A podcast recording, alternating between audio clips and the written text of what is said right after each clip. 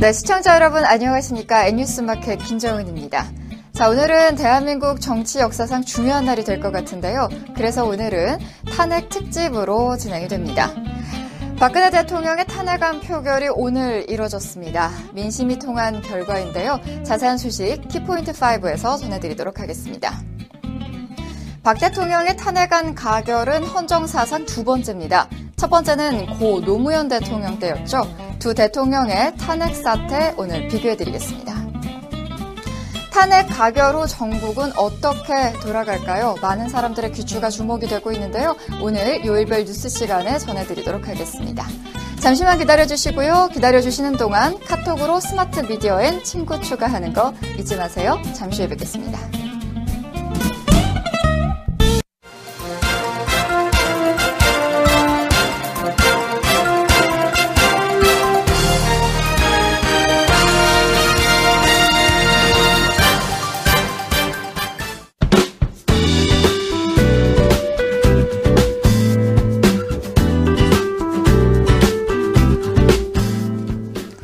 네, 가다 서다를 반복하면서 우여곡절을 겪어온 탄핵 열차. 드디어 국민들의 힘, 촛불의 힘으로 종착역의 그 모습을 드러냈는데요.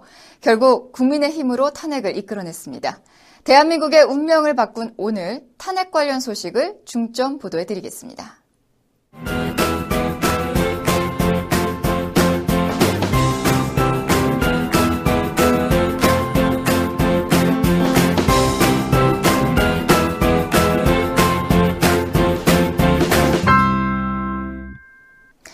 네, 국민의 뜻이 통했습니다. 박근혜 대통령 퇴진을 촉구한 국민들의 열망에 국회가 답했습니다. 박 대통령의 탄핵 소추장이 가결된 것인데요. 관련 소식 황현 기자가 전해드립니다. 국회는 오늘 오후 3시 본회의를 열고 지난 3일 더불어민주당과 국민의당, 정의당 등 야3당이 공동으로 발의한 박근혜 대통령 탄핵 소추안을 의결했습니다. 탄핵소추안은 이날 재석 의원 299명 중 234명의 찬성으로 가결됐습니다.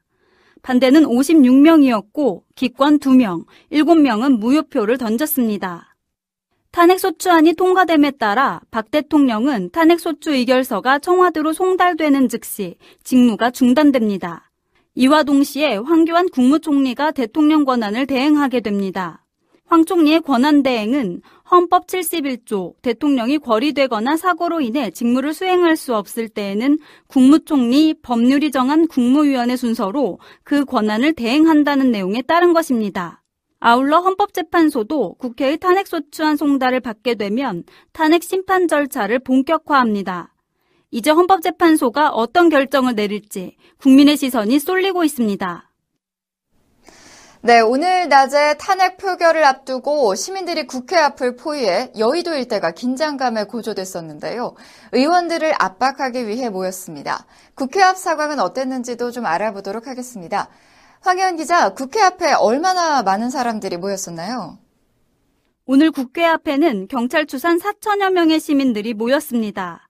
시민들은 탄핵하기 좋은 날이란 문구가 쓰인 노란색 만장과 풍선을 들고 시위를 했습니다. 그리고 오후 1시쯤에는 국회 정문 앞에 전봉준 투쟁단 소속 트랙터 두 대가 도착했는데요. 현장 경찰 중대가 트랙터 국회 진입을 막고 운전자를 트랙터 밖으로 끌어내면서 시민과 경찰 간 충돌이 발생했습니다.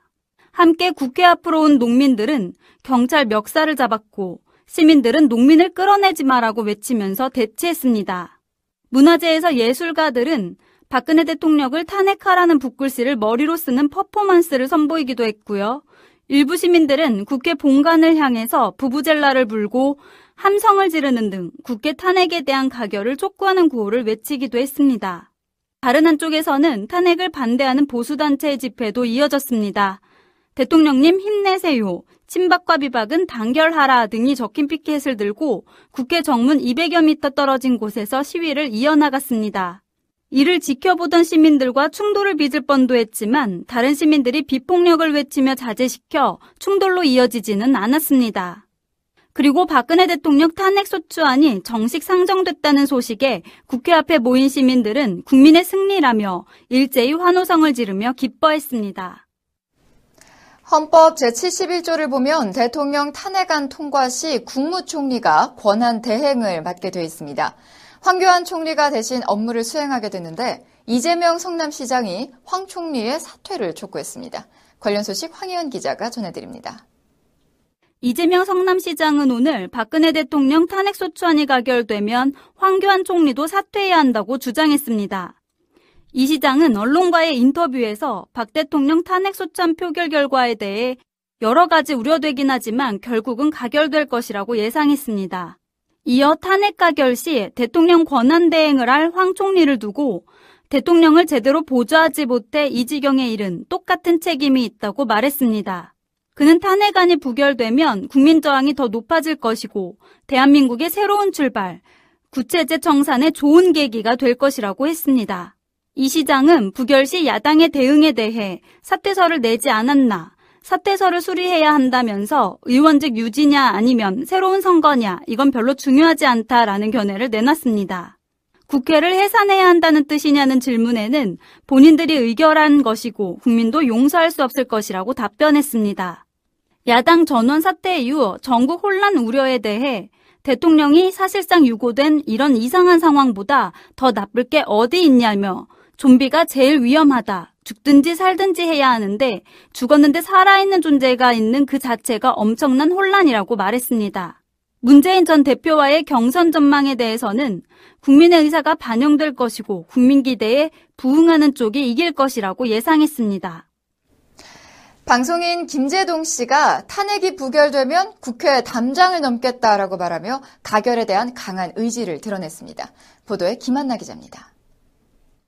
김재동은 어제 서울 여의도 국회 정문 앞에서 열린 박근혜 즉각 퇴진 응답하라 국회 시국 대토론회에 사회자로 참석해 탄핵을 반대하는 일부 새누리당 의원들을 강하게 비판했습니다. 김재동은 국민의 명령이다. 새누리당은 탄핵을 가결하라. 금배지가 어디서 왔는지 잊지 말라며 친박 비박을 이야기하는 것 자체가 국민을 모독하는 것이다. 어떻게 친국민은 하나도 없고 친박 비박만 있는지 이해할 수 없다. 누가 뽑은 국회의원인가 국민이 뽑았다라며 국회를 향해 소리쳤습니다. 그는 토론회에 참석한 사람들에게 탄핵안이 부결되고 나면 나부터 국회 담장을 넘겠다. 제발 내가 법을 어기지 않고 살 수 있도록 도와달라고 호소했습니다. 김재동은 이날 새누리당 해체론을 주장했습니다.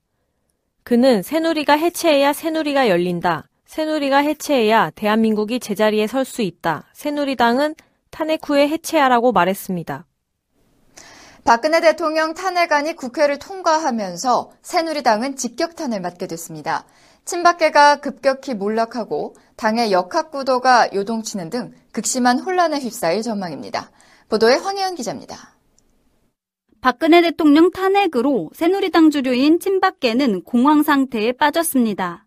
우선 박 대통령과 국정 파탄의 공동 책임자, 탄핵 반대 세력이란 낙인도 뼈아프지만 당장 당이 주도권을 송두리째 비박계에 빼앗길 처지에 놓였습니다. 그런데 더 무서운 건 인적 청산입니다.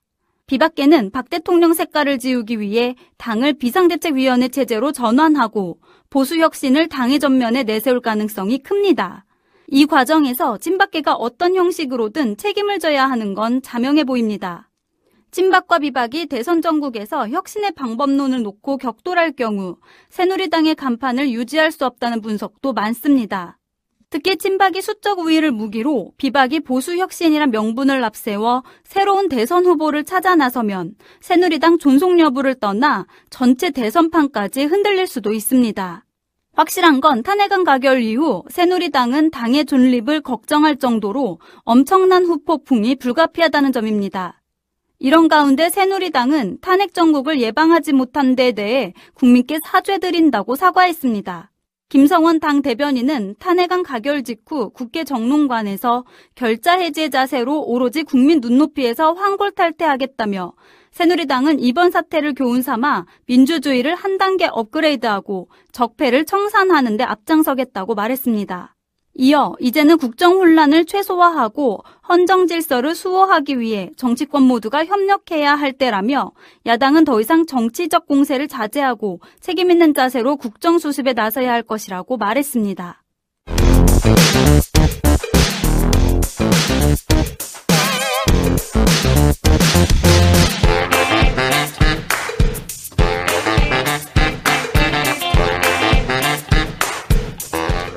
박근혜 대통령의 탄핵 가결이 선언된 가운데 과거 고 노무현 전 대통령의 탄핵 사례가 재조명되고 있습니다. 대통령에 대한 탄핵 심판은 지난 2004년 고 노무현 전 대통령 이후 이번이 두 번째인데요. 탄핵 심판 청구부터 기각 결정까지 걸린 시간은 63일이었습니다. 헌정 사상 처음이었던 노 전 대통령의 탄핵안 발의와 관련된 자세한 소식 오늘 뉴스 초점에서 다뤄보고자 합니다. 아직도 그날이 좀 생생한데요. 2004년 3월 12일 국회가 대통령을 탄핵하는 사상 초유의 사태가 발생했었죠. 그렇습니다. 2004년 총선을 앞두고 당시 야권이 헌정 사상 첫 대통령 탄핵의 포문을 열었습니다. 노무현 전 대통령이 공무원의 선거 중립 의무를 위반했다는 게 탄핵 이유였는데요. 노 전 대통령은 민주당 찍으면 한나라당 돕는 꼴, 국민이 총선에서 열린우리당을 지지해줄 것으로 기대한다 등의 발언으로 중앙선거관리위원회로부터 공직선거법을 위반했다는 지적을 받았습니다.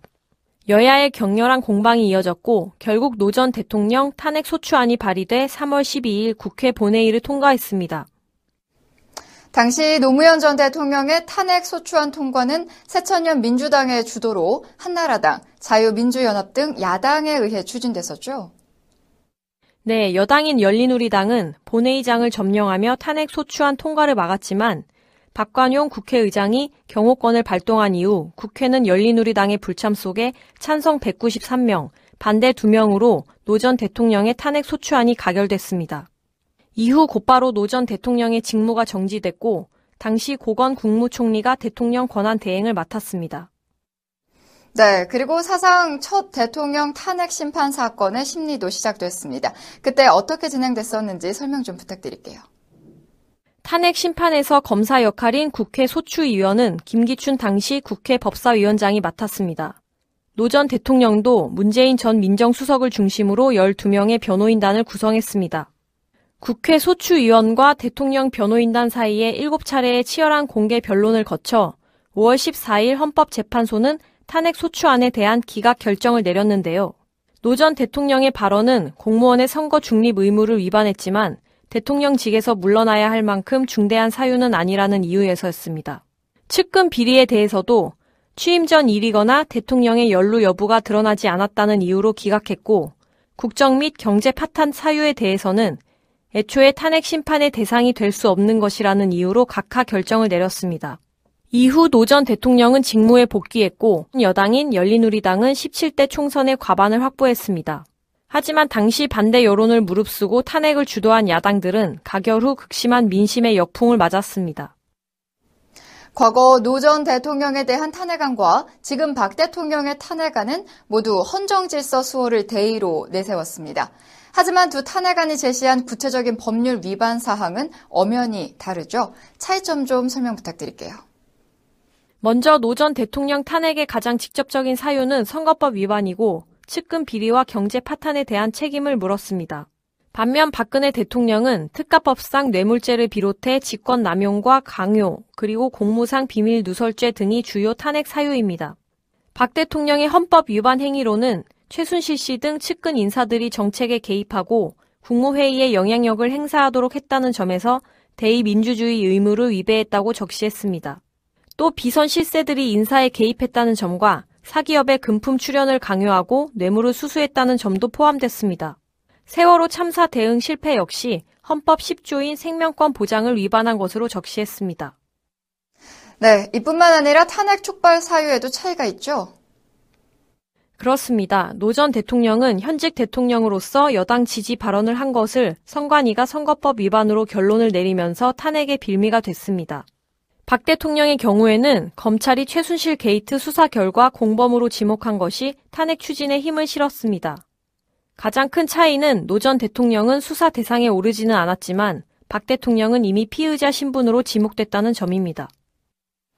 네, 그런데 이뿐만 아니라 민심에도 차이가 크다라는 것이 정말 중요하다라고 생각이 드는데요. 과거와 현재 열린 촛불 집회를 비교해보면 바로 알 수가 있죠. 맞습니다. 노 전 대통령의 탄핵 때는 탄핵 이후 이를 반대하는 촛불 집회가 열렸지만 박 대통령은 촛불 집회의 결과로 탄핵이 추진된 점도 사뭇 다릅니다.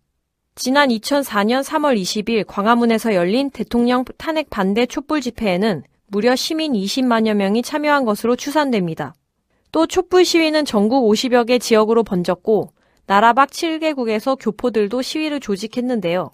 온라인 공간에서 만들어진 카페와 토론 게시판에선 서명과 시위가 봇물 터지듯 넘쳐났습니다.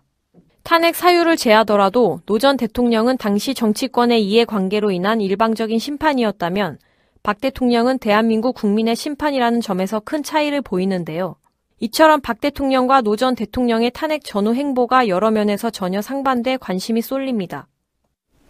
네, 노 전 대통령과 박 대통령의 탄핵은 그 탄핵이라는 절차만 같을 뿐 닮은 점은 찾아볼 수가 없습니다.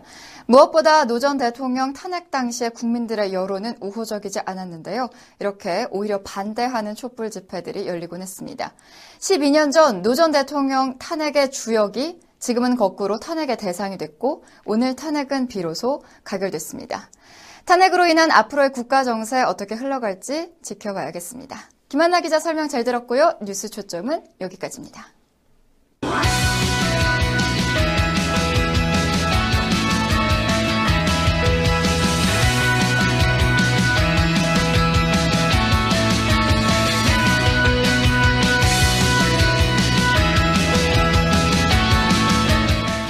네, 오늘 우리는 역사의 한순간에 함께 서게 됐습니다. 박근혜 대통령에 대한 탄핵 소추안 표결이 진행된 오늘 찬성 234표라는 압도적인 숫자로 탄핵안이 가결된 건데요. 박근혜 대통령은 이제 헌법재판소의 결정이 나올 때까지 대통령의 직무가 정지됩니다. 직무 정지된 박근혜 대통령을 대신해 황교안 국무총리가 권한 대행을 맡게 되죠. 이 시간에는 탄핵 가결 후 전국은 앞으로 어떻게 진행될지 자세하게 살펴보도록 하겠습니다. 백상일 기자, 탄핵안 가결됐는데 먼저 각 당의 반응 어땠었나요? 네, 박근혜 대통령의 탄핵안이 가결되자 각 당은 입장을 표명했습니다. 국민의당은 이제 대통령은 국민의 뜻을 수용하고 새로운 대한민국을 위해 스스로 물러나야 한다며 박 대통령의 하야를 재차 촉구했습니다. 손금주 국민의당 수석 대변인은 오늘 오후 현안 브리핑에서 이같이 말한 뒤 국정 공백을 최소화할 수 있는 길은 대통령의 결단이다. 헌법재판소 역시 신속한 탄핵 결정으로 국민의 요청에 응답해야 한다고 강조했습니다. 손금주 대변인은 또 오늘 국회는 국민의 명령에 따라 탄핵안을 가결시켰다. 박 대통령의 업무는 곧 중지된다며 추운 겨울 동안 촛불을 들어주신 국민의 열망에 응답할 수 있어서 무엇보다 다행이라고 밝혔습니다. 네, 더불어민주당도 탄핵안 가결에 대한 입장 발표했죠? 네, 더불어민주당은 탄핵 가결에 대해 국민이 승리했다며 감사의 마음을 전했는데요. 윤관석 민주당 수석 대변인은 대한민국이 다시 일어섰다. 미래의 전당 국회의사당에서도 민심의 촛불이 밝게 타올랐다며 국민과 함께 새로운 대한민국의 역사를 열어나가겠다고 밝혔습니다. 이어 오늘 대한민국 국회는 국민의 준엄한 명령에 따라 박 대통령을 탄핵했다며 국회는 민의를 거부하고 국정을 파탄내고 헌정 질서를 유린한 대통령을 심판했다. 오늘은 국민이 승리한 날로 역사에 영원히 기록될 것이라고 말했습니다. 또한 국민의 서릿발 같은 명령이 없었더라면 여기까지 오지 못했을 것이라며 민주당은 오늘 대한민국은 민주공화국이며 모든 권력은 국민에게 나온다는 헌법 1조를 다시 한번 마음에 뜨겁게 새긴다고 전했습니다. 네, 당초 박근혜 대통령 탄핵 반대 기류가 강했던 새누리당도 실제 표결에 들어서자 가결로 돌아선 의원들이 많았습니다. 실제로 반응은 어땠나요? 네, 새누리당은 박근혜 대통령에 대한 탄핵안이 가결되자 심통한 분위기입니다. 친박계 의원들은 더욱 고통이 컸을 텐데요. 김성원 새누리당 대변인은 탄핵안 가결 직후 브리핑을 통해 새누리당은 집권 여당으로서 탄핵 전국을 예방하지 못한 데 대해 국민 여러분께 다시 한번 사과드린다며 결자 해지의 자세로 오로지 국민 눈높이에서 환골 탈퇴하겠다고 말했습니다.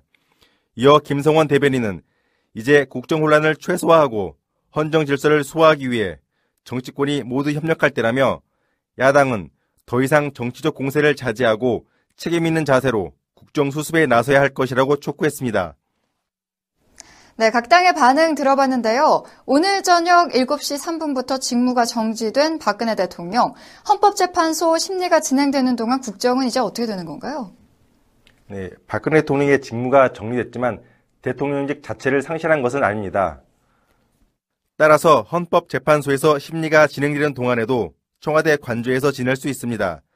또한 업무 추진비 성격의 급여를 제외한 월급도 그대로 지급됩니다. 대통령 신분은 그대로 유지되는 만큼 경호와 의전도 그대로 유지되며 관영차와 전용기 이용도 가능합니다.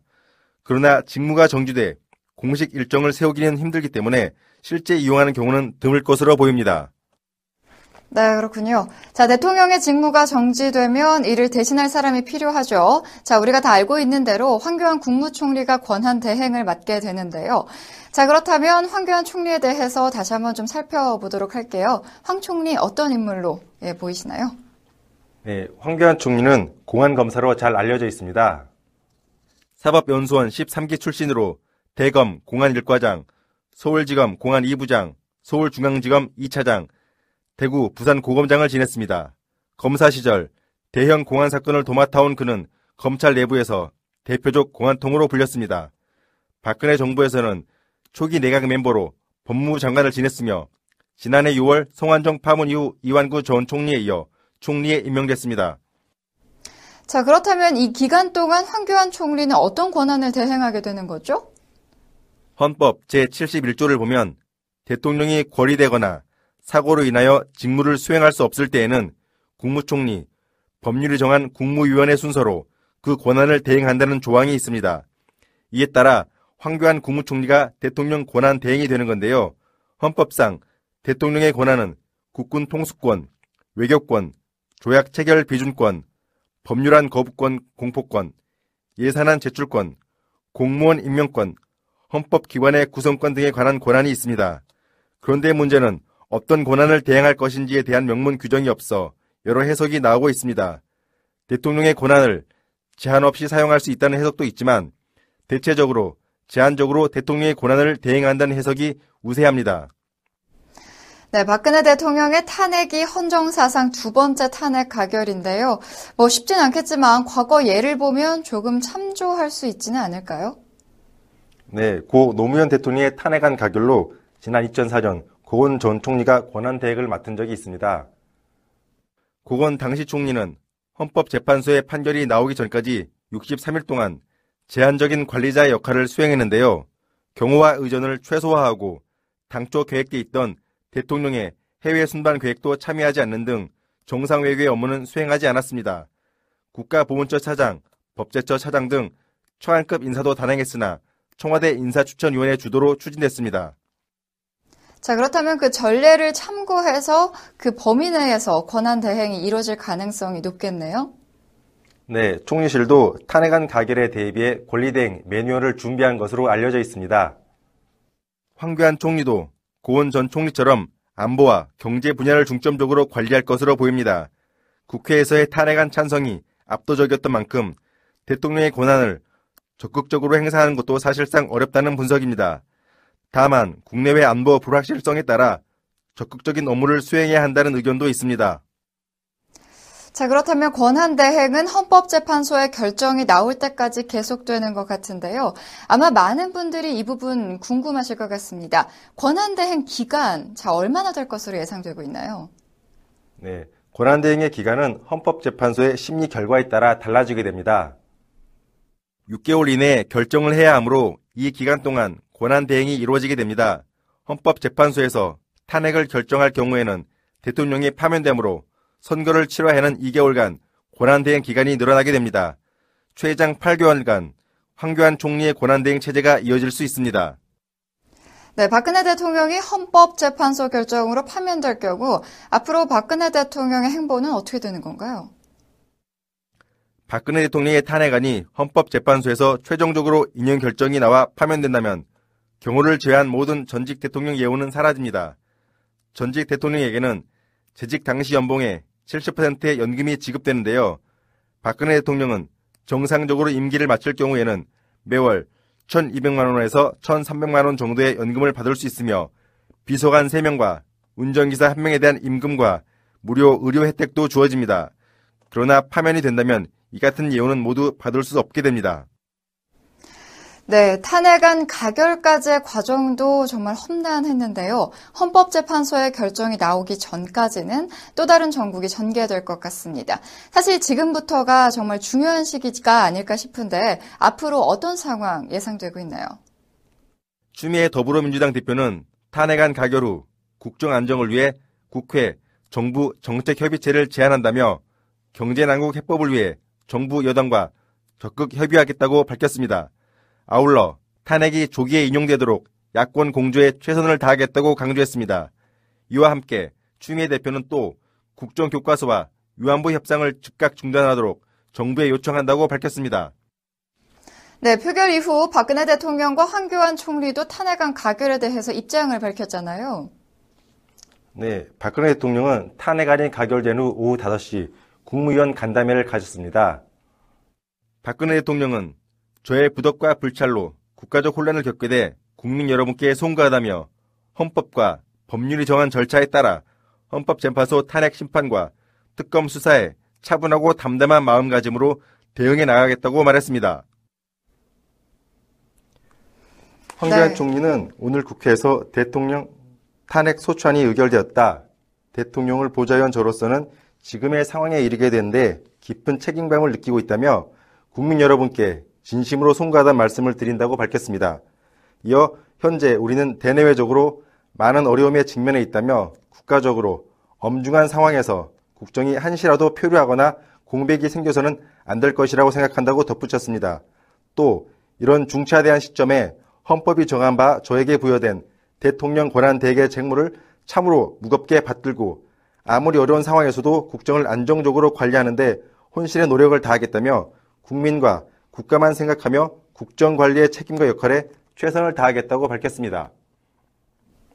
네, 박근혜 대통령 탄핵안이 가결되면서 전국이 또 다른 전기를 맞이했는데요.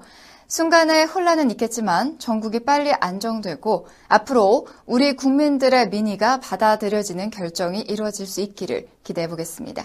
백상일 기자 얘기 잘 들었습니다.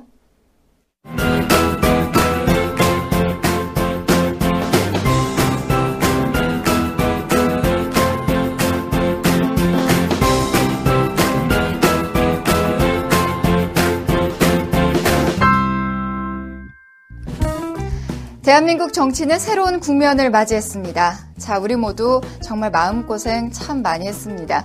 시민이 만들어낸 국민 탄핵입니다.